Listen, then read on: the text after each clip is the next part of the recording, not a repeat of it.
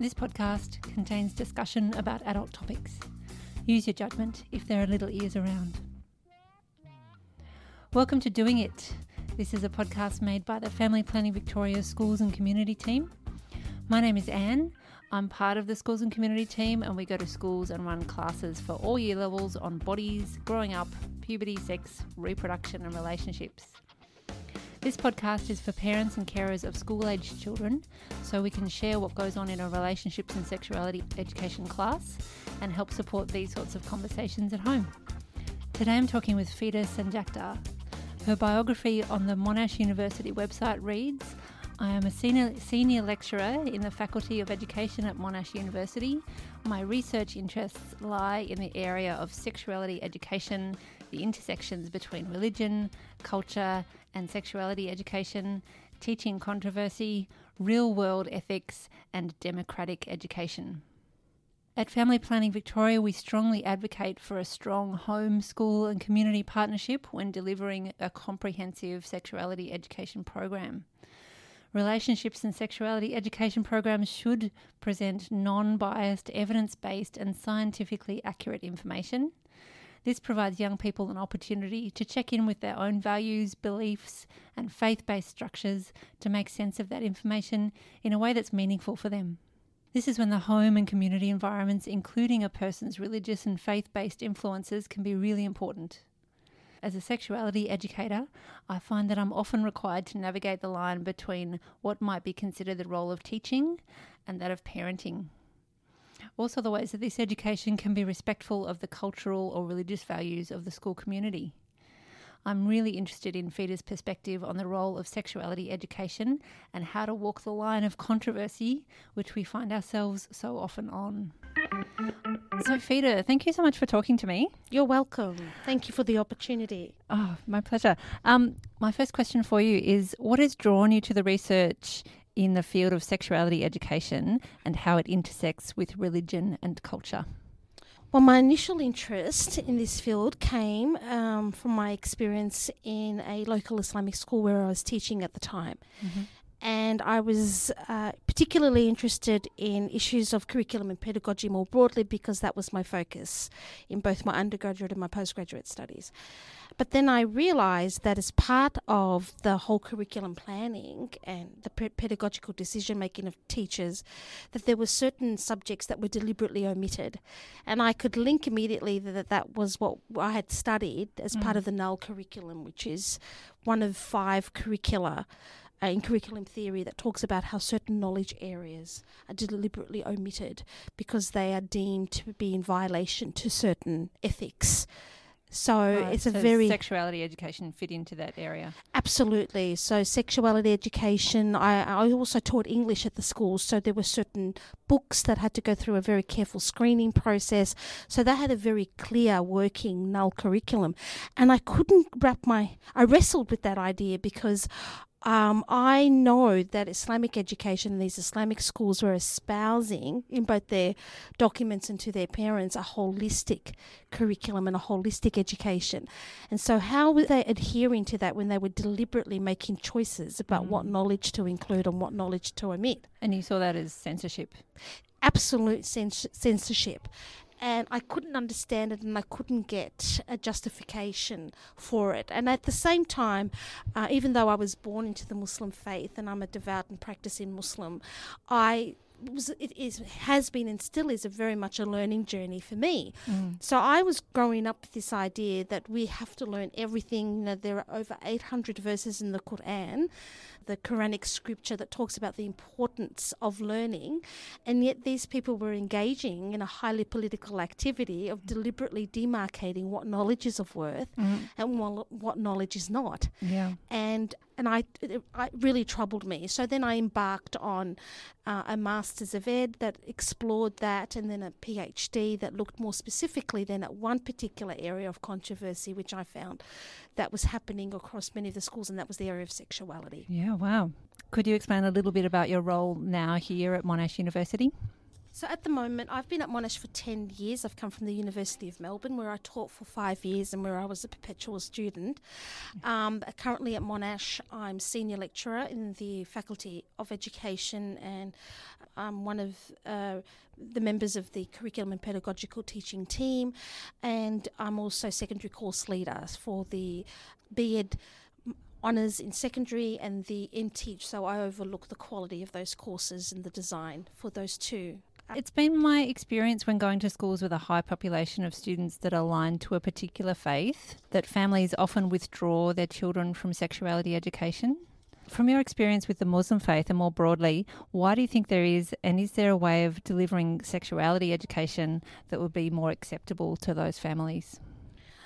I think what's a recurring theme is uh, amongst uh, members of the wider Islamic faith is that uh, teaching in this space will just sim- simply compromise fundamental Islamic beliefs. Even though my own research in little pilot groups with parents have actually uh, demonstrated the contrary, that they are actually quite open mm. to this curriculum teaching. And so families are families, families are families are, and they also recognise its importance, and they recognise how fundamental it is, and almost synonymous. Some in their responses to Islamic education because it deals with a whole facet of their life. But what they find still troubling are those vexing questions of who's going to do it, when is it going to be done, what topics are going to be taught, and how. Mm. And so all of the debates around this area all go back to those questions. And so. Is it something that's considered parenting in those those families that do have the religious background? Yes, and if when I talk um, I should preface this by saying when I talk about the Islamic viewpoint, I do take the Quranic um, interpretation of Islam and not necessarily talk about individual Muslims or, or the Muslim world. And yes, it is part of Islamic responsibility on. Uh, child upbringing, and there is a specific Islamic pedagogy as well that's highly integrated in that. So while it is still part and parcel of the Islamic uh, parental responsibility, nowhere in the Islamic uh, scripture or associated literature does it say that they can't be schooled mm. on this as well. So, first, we have to be really clear that there are differences between schooling and education. So, students can still get this education from elsewhere so from parents, from home, from networks, from the mosque, for example, from but they can also be schooled mm. in this. But it's that aspect of schooling that's problematic because we go back to those four questions. Mm. And those areas of schooling or education can include parts of the world that aren't within the faith also well, everything that, that this is the interesting thing. Um, Muslims don't live a secular life, so everything a Muslim does is grounded in faith. Mm. So there is no topic that is that cannot be spoken of or taught. In fact, we are we are highly encouraged to learn about everything, including and that's every topic in sexuality as well, including some of the more problematic, more progressive topics like gender fluidity, for example, or the LGBTQI relations, pleasure and desire. So th- they're kind of topics that are starting to come in sexuality education in the last decade or so, and we're moving away like from a hygienic perspective or a purely biological perspective. And but all facets relevant to sexuality is important for a Muslim child. Yes. Yeah, and it's part of their holistic education.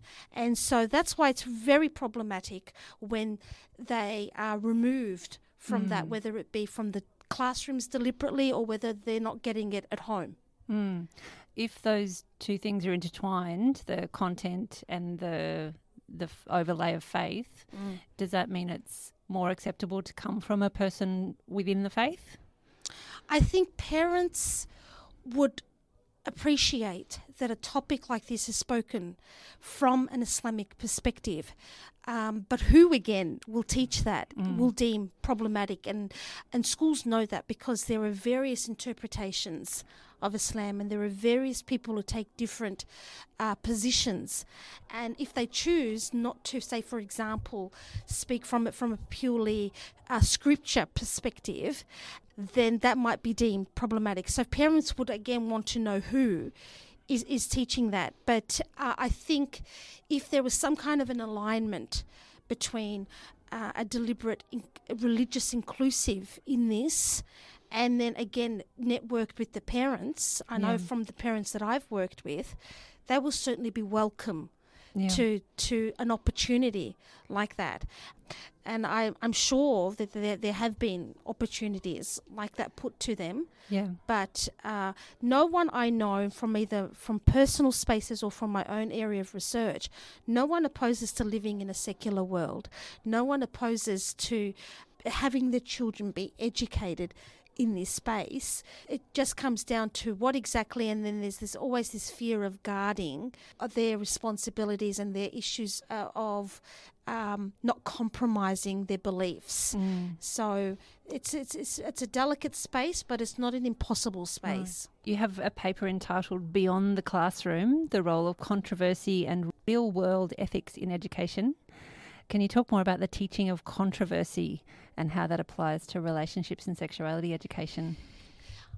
I like positioning these topics as controversial topics because what that does is immediately um, immediately makes the topic a critical one and it, it allows people to engage in critical thinking when a topic is when a particular topic is positioned as a controversial topic it allows for students to understand that it is a topic that has both elements of facts and opinion so it im- immediately suggests to the students that this, there are, this the topic is debatable, that this topic uh, can be explored, but it is debatable, and so it doesn't put it in the null curriculum. It doesn't say that this is a too hard basket, or it doesn't say that we can't talk about it. And some schools are doing that, and I think that's why some of the controversial topics in some school curricula is working because teachers' pedagogical approaches are allowing students to immediately recognize that this is something that's debatable,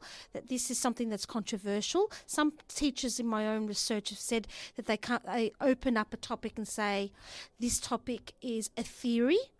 This is what some people think about. So what does beautifully, and I think particularly in the topic of sexuality education, is does two things. First, it, it recognizes that that there are certain people in the room uh, say, for example, um, by, by, by making a statement to students that religious perspectives in sexuality education is a controversial topic, what you do immediately is two things. One, you acknowledge that religion is pivotal to some people in that particular classroom. And my own research has indicated that religion is actually a cognitive function that students use to make sense of these topics. And two, what it does is it um, presents to students who perhaps have no religion or are anti religion that this is a particular perspective. Hmm. And so it speaks in a wider dialogue about developing understandings about others and not otherin. Hmm. And then, so in a wider dialogue, encouraging them to engage in topics in a democratic space.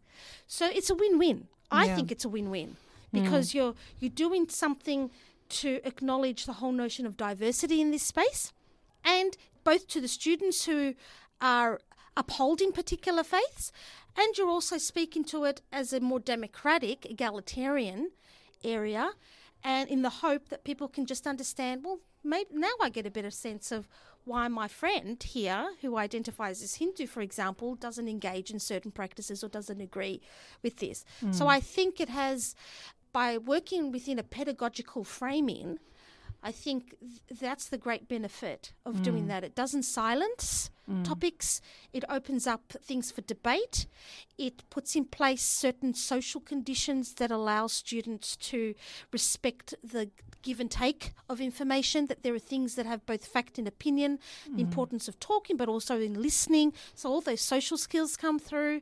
And it kind of realigns power in curriculum decision making. It doesn't give power to just teachers or those in authority who demarcate knowledge of worth and not worth. Mm. Because no one really is in a position to say, I think you need to learn this and I don't think you need to learn that. Mm, And I love what that's what controversy does. Yes, and that's it's what you're saying is really shifting um, how I think about going into classes. That I feel like what I present is factual, and the information is just what happens in the world, and it's not really controversial because I'm Yeah. just saying what there is. Yes, yes, and that's interesting because in in some people's um, viewpoint, because they have a different viewpoint of what is the purpose of life, they could see some of that factual information even a little bit differently. Yes, For Yes, example, I'm sure. uh, yeah, and I think, but again, I think by always prefacing something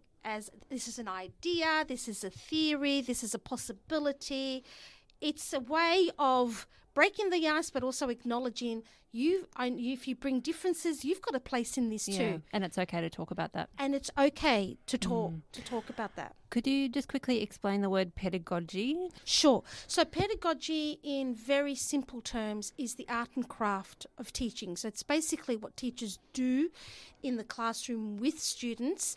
And essentially, though, um, the best way perhaps to talk about pedagogy is that relation. It's how teachers work on rel relating with students to deliver certain areas of knowledge. So, you could have a wonderful, for example, a wonderful maths teacher but if he can't translate that maths understanding to his students, we can say quite generally he has a very poor pedagogy. hmm You've published an article several years ago in The Conversation titled Telling Kids Homophobia is Wrong Won't Stop Bullying in Schools. That was in 2014. Hmm.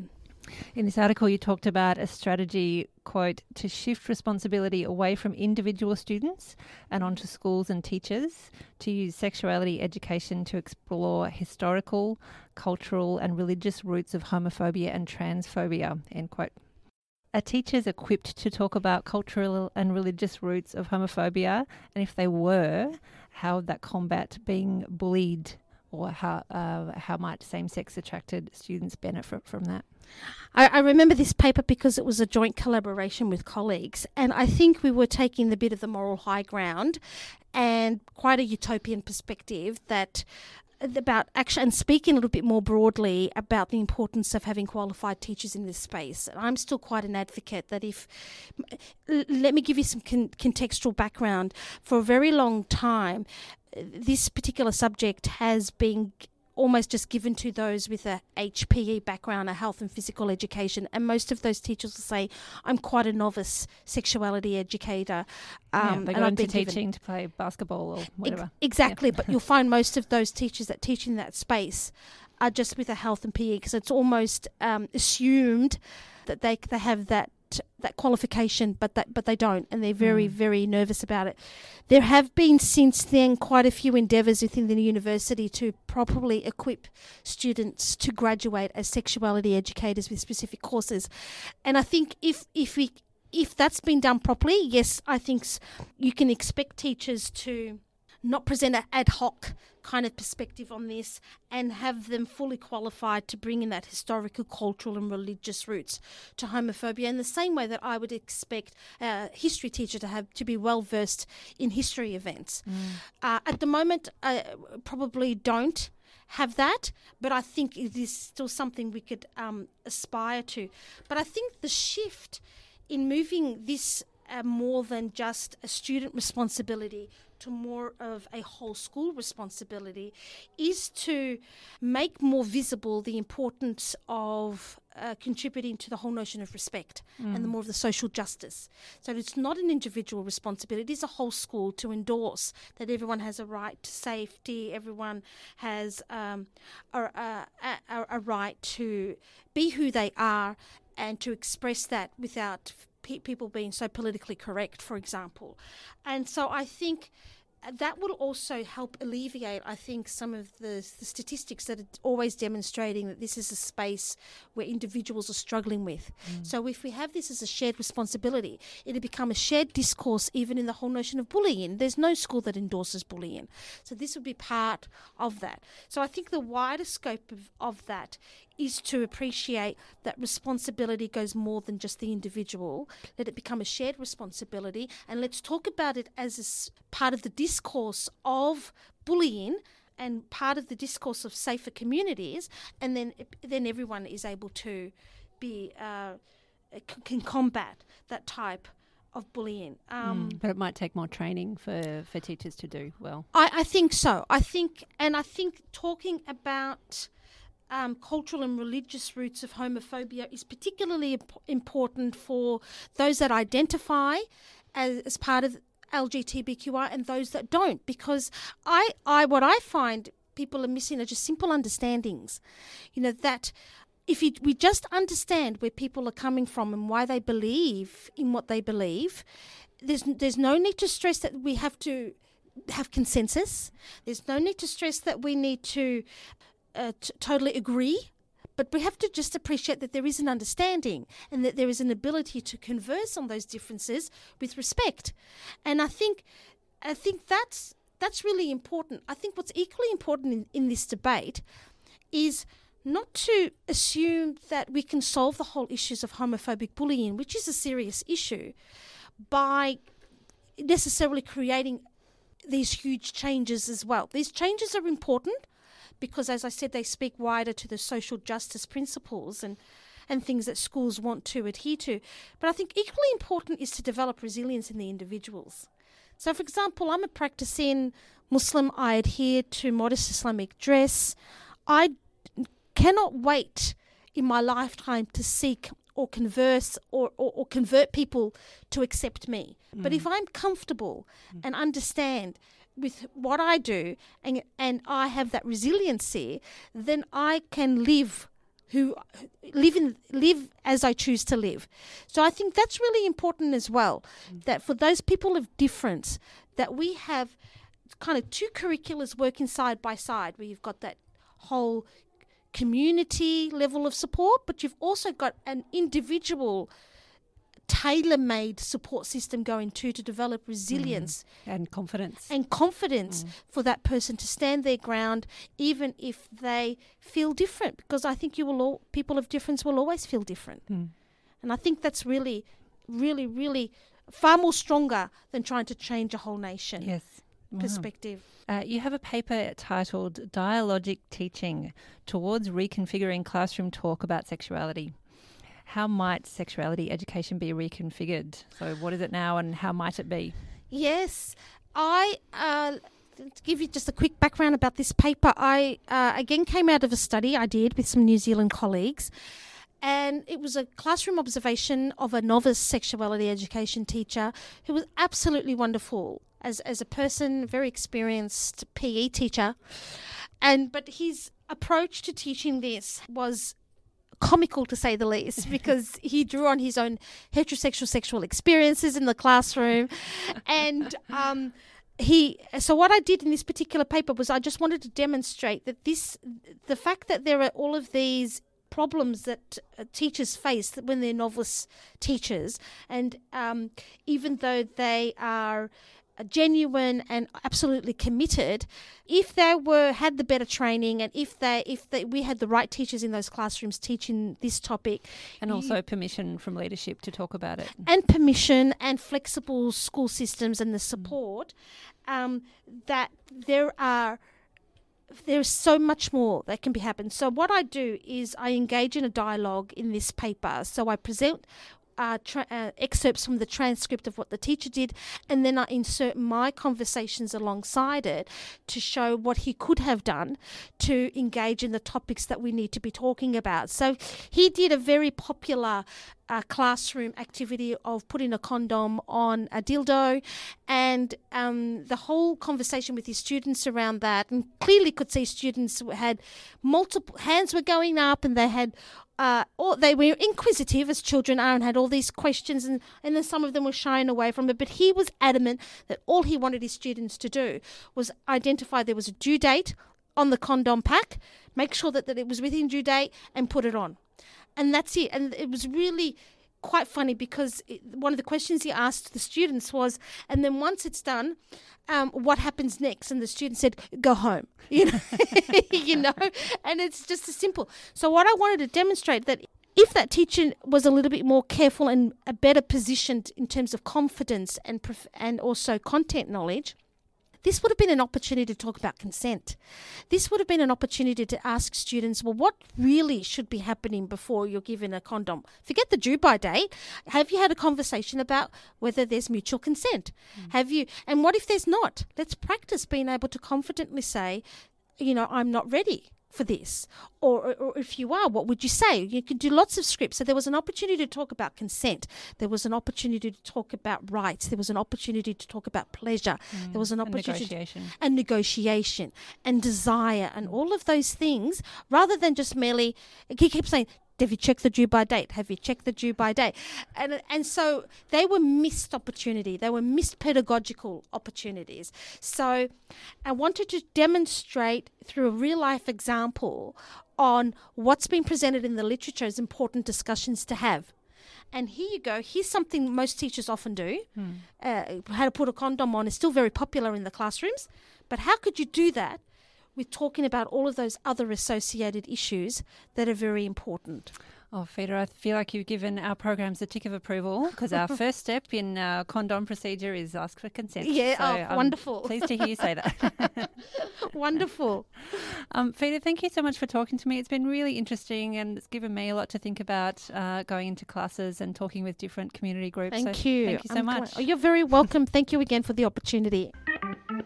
Thank you to Fida. And I'm going to just end by trying to pull out a few uh, key points from our conversation. Some things I heard Fida say are sexuality education is often omitted from schools on the grounds that it's very difficult.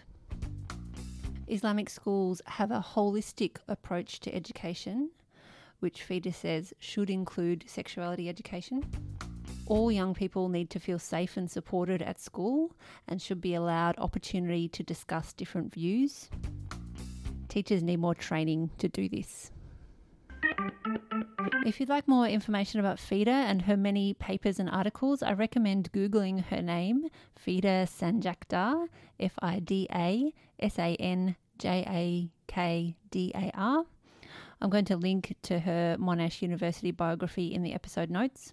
If you'd like more information on Victorian Education Department policies on special religious instruction in government schools, they have information on their website. I'll link that in the episode notes also. This includes approved providers of special religious instruction for government schools. Policies like this will vary from state to state in Australia. Relationships and Sexuality Education is written into both the Australian curriculum and the Child Safe Standards. Independent and religious schools within Victoria align to these also. However, they may have their own specific policies about religious instruction and sexuality education. If you're unsure about where your school stands on this, you might like to ask. Thank you very much for listening. For more information about Family Planning Victoria, you can go to fpv.org.au. Uh, you can follow Family Planning on Instagram, Facebook, or Twitter. You can contact us at Doing It directly uh, our email is doingit at fpv.org.au. Uh, please subscribe to the podcast so I don't miss out. If you like it, give us a great review. Thanks very much.